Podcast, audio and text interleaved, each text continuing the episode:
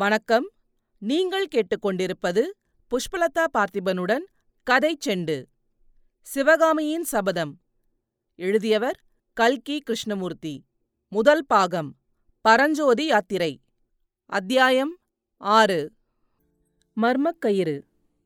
சிறைக்கூடத்தின் இருள் சூழ்ந்த அறைக்குள்ளே கோரைப்பாயில் தன்னந்தனியாக படுத்திருந்த பரஞ்சோதிக்கு மேற்கூறிய மாமனுடைய புத்திமதி நினைவுக்கு வந்தது. காஞ்சி மாநகரை அடைந்ததும் மாமனுடைய புத்திமதியின் பிரகாரம் அவன் வேலை வீசியறியத்தான் செய்தான். ஆனால் அந்த பொல்லாத வேல் மதங்கொண்ட யானையின் மீது விழுந்து தொலைத்தது. அதனுடைய பலன்தான் தன்னை சிறையிலே கொண்டு வந்து சேர்த்தது என்பதை எண்ணியபோது பரஞ்சோதிக்கு சிரிப்பு வந்தது. காஞ்சி மாநகர் சேர்ந்த முதல் நாள் இரவை தான் சிறைசாலையில் கழிக்க வேண்டியிருந்தது என்பதை அவனுடைய தாயும் மாமனும் அறிந்தால் என்ன நினைப்பார்கள்? தான் காஞ்சிக்கு புறப்பட்ட சமயத்தில் வீட்டுச் சுவருக்கு அப்பால் தனியாக நின்று கனிவும் கண்ணீரும் ததும்பிய கண்களினால் விடை கொடுத்த உமையாளுக்குத்தான் என்னமாயிருக்கும்? காஞ்சியில் தமிழ்க் கல்வியும் சிற்பக்கலையும் கற்றுக்கொண்டு திரும்பி ஊருக்குப் போனதும் இந்த முதல் நாள் சம்பவத்தை சொன்னால் அவர்கள் ஒருவேளை நம்ப மறுத்தாலும் மறுக்கலாம். இன்று மத்தியானம் தன்னிடம் யாராவது இப்படியெல்லாம் நடக்கும் என்று சொல்லியிருந்தால் நம்பியிருக்க முடியுமா? சட்டென்று பரஞ்சோதிக்கு ஒரு விஷயம் நினைவு வந்தது. அந்த புத்த சந்நியாசி என்ன சொன்னார்? இன்று இரவு உனக்கு ஒரு கஷ்டம் வரும் என்று சொன்னார் அல்லவா? அது உண்மையாகிவிட்டதே. உண்மையிலேயே அவர் முக்காலமும் உணர்ந்த முனிவரா? அன்று நண்பகலில் அந்த புத்த சந்நியாசியை அவன் சந்தித்த சம்பவத்தை நினைத்துக்கொண்டு பரஞ்சோதி தனக்குத்தானே நகைத்துக் கொண்டான். அந்த சம்பவம் பின்வருமாறு. காலையெல்லாம் வழி நடந்த பிறகு காஞ்சி நகர் இன்னும் ஒரு காத தூரத்தில்தான் இருக்கிறது என்று பரஞ்சோரி தெரிந்து கொண்டு சற்று இளைப்பாறச் செல்லலாம் என்று சாலை ஓரத்தில் ஒரு மரத்தடியில் படுத்துக்கொண்டான் அவனுடைய தலைமாட்டில் மூட்டையும் அவன் பக்கத்தில் வேலாயுதமும் கிடந்தன. சிறிது நேரத்துக்கெல்லாம் சாலையோடு ஒரு புத்த சந்நியாசி வருவதை அவன் பார்த்தான்.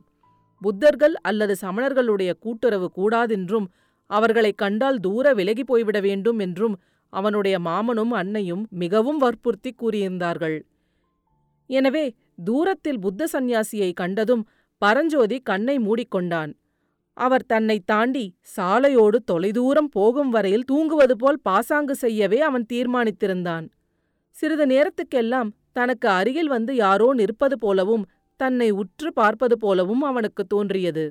மெதுவாக கண்களை திறந்து பார்த்தான். பரஞ்சோதி அஞ்சா நெஞ்சம் படைத்த வாலிபன்தான் ஆனாலும் கண்ணை திறந்ததும் எதிரில் கண்ட காட்சி அவனை துணுக்குறச் செய்தது. புத்த சந்நியாசி அவனுக்கு அருகில் வந்து நின்று உற்று பார்த்து கொண்டிருந்தார். அவருடைய முகத்தோற்றம் அவனுக்கு அச்சத்தை அளித்தது. அதைக் காட்டிலும் அவர் கையில் வாளை பிடித்து தலைகீழாக தொங்கவிட்டுக் கொண்டிருந்த பாம்பு அதிக அருவருப்பையும் பயங்கரத்தையும் அளித்தது. ஐந்தடி நீளமுள்ள நாகசர்பம் அது. ஆனால் உயிரில்லாதது அதனுடைய உடலில் ரத்தம் கசிந்தது. பரஞ்சோதி பரபரப்புடன் எழுந்து அடிகளே இது என்ன வேடிக்கை? எதற்காகச் செத்த பாம்பை கையில் பிடித்துக் கொண்டிருக்கிறீர்கள்? தூர எறியுங்கள் என்றான். பிள்ளாய் இவ்வாறு காட்டுப் பிரதேசத்தில் தனியாக படுத்து உறங்கலாமா? இத்தனை நேரம் இந்த நாகசர்பம் உன்னை தீண்டியிருக்குமே. நல்ல சமயத்தில் நான் வந்து இதை அடித்தேனோ? நீ பிழைத்தாயோ? என்று சொல்லிவிட்டு புத்த சந்நியாசி அந்தச் செத்த பாம்பை தூர எறிந்தார். பரஞ்சோதி தன் முகத்தில் தோன்றிய புன்சிரிப்பை மறைத்துக்கொண்டு அப்படியாடிகளே நான் ஒரு தாய்க்கு ஒரே பிள்ளை. என்னை நீங்கள் காப்பாற்றியதற்காக என் தாயார் தங்களுக்கு ரொம்பவும் நன்றி செலுத்துவாள் என்றான். பிறகு அவன் மூட்டையையும் வேலையும் எடுத்துக்கொண்டு எழுந்து நின்று தங்கள் திருநாமம் என்னவோ? என் தாயாரிடம் எப்போதாவது தங்களைப் பற்றி சொல்ல நேர்ந்தால்? என்பதற்குள் பிக்ஷு குறுக்கிட்டு நாகநந்தி என்பார்கள். நீ எவ்விடத்துக்குச் செல்கிறாய் தம்பி? என்று கேட்டார். காஞ்சிக்குப் போகிறேன் என்று பரஞ்சோதி கூறியதும் நானும் அங்கேதான் போகிறேன். வழித்துணையாயிற்று. வா போகலாம் என்றார் நாகநந்தி அடிகள் இருண்ட சிறையில் கோரைப்பாயில் படுத்திருந்த பரஞ்சோதி அந்த புத்த பிக்ஷுக்கு நாகநந்தி என்பது எவ்வளவு பொருத்தமான பெயர்? அவர் முகத்தை பார்த்தாலே நாகப்பாம்பின் ஞாபகம் வருகிறது என்று எண்ணமிட்டான். நாகநந்தி அடிகள் வருங்காலத்தை ஞான திருஷ்டியால் அறிந்து சொன்னாரோ அல்லது குருட்டுப்போக்காய் சொன்னாரோ அவருடைய ஜோசியத்தில் முற்பகுதி நிறைவேறிவிட்டது. தான் இப்போது ஒரு கஷ்டத்தில் அகப்பட்டுக் கொண்டிருப்பது உண்மைதான். அவருடைய ஜோசியத்தின் இன்னொரு பகுதியும் நிறைவேறுமா? புத்த பகவான் அருளால் அந்த கஷ்டம் நீங்கும். என்று சொன்னது பலிக்குமா? ஆம் பலிக்கத்தான் வேண்டும். உண்மையில் பரஞ்சோதி தன்னுடைய நிலைமையை குறித்து அதிக கவலைப்படவில்லை. ஏதோ தவறுதலினால் தன்னை சிறையில் அடைத்திருக்கிறார்கள் என்றும் உண்மை தெரியும்போது தன்னை நிச்சயம் விடுதலை செய்து விடுவார்கள் என்றும் உறுதியாக நம்பினான். எனவே அன்றிரவு நிம்மதியாக தூங்குவதுதான் சரி. ஆனால் ஏன் தூக்கம் வரமாட்டேன் என்கிறது? ஓஹோ எல்லாம் இந்த ஒரு சான் வயிறு செய்யும் காரியம்தான். ராத்திரி ஒன்றும் சாப்பிடவில்லை அல்லவா? பசி வயிற்றை கிள்ளுகிறது. அதனால்தான் தூக்கம் பிடிக்கவில்லை. நல்ல காஞ்சி நகரம்.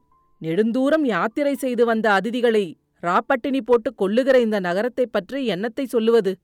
காஞ்சி நகரை அணுகியபோது அந்த திகம்பர ஜைன முனிவர் எதிர்பட்டார் அல்லவா? அந்த ராப்பட்டணிக்காரனின் முகத்தரிசனத்தின் பலன்தான் இன்றிரவு தனக்கு அன்னம் அபாவமாய் போய்விட்டது போலும். மேற் சொன்னவாறு பரஞ்சோதி சிந்தனை செய்து கொண்டிருக்கையில் அந்த அறையில் உண்டான ஒரு மாறுதல் அவனுடைய கவனத்தைச் சட்டென்று கவர்ந்தது. சற்று முன் வரையில் இருள் சூழ்ந்திருந்த அந்த அறையில் இப்போது கொஞ்சம் வெளிச்சம் காணப்பட்டது. இந்த மாறுதலுக்கு காரணம் என்னவென்று அதிசயித்து பரஞ்சோதி மேலே பார்த்தான். கூரையில் இருந்த சிறு துவாரத்தின் வழியாக சந்திரகிரகணம் உள்ளே புகுந்து வந்ததுதான் என்று தெரிந்தது.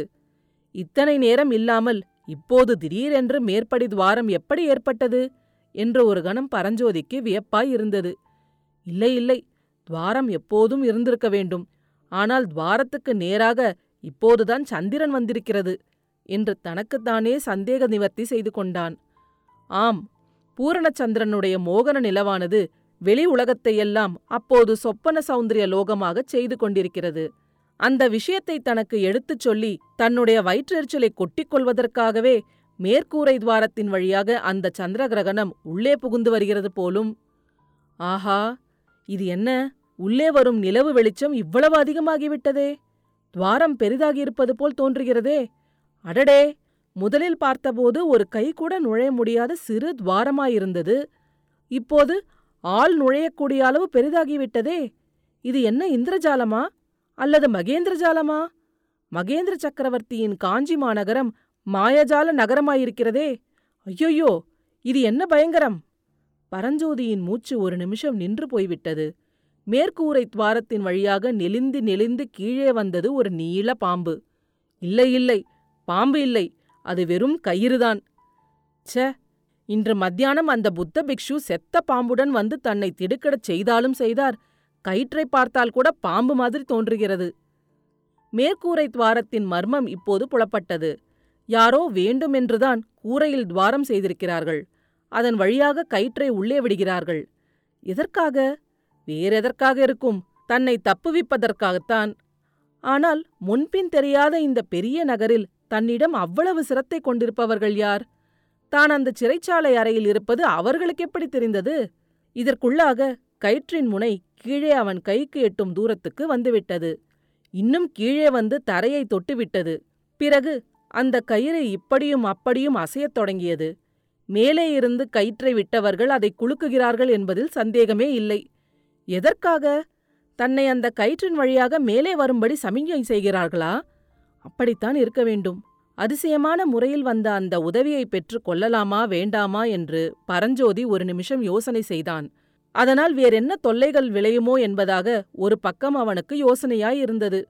இவ்வளவு சிரத்தை எடுத்து தன்னை காப்பாற்ற விரும்புகிறவர்கள் யார் என்று தெரிந்து கொள்ள ஒரு பக்கம் அவனுக்கு பேராவல் உண்டாயிற்று.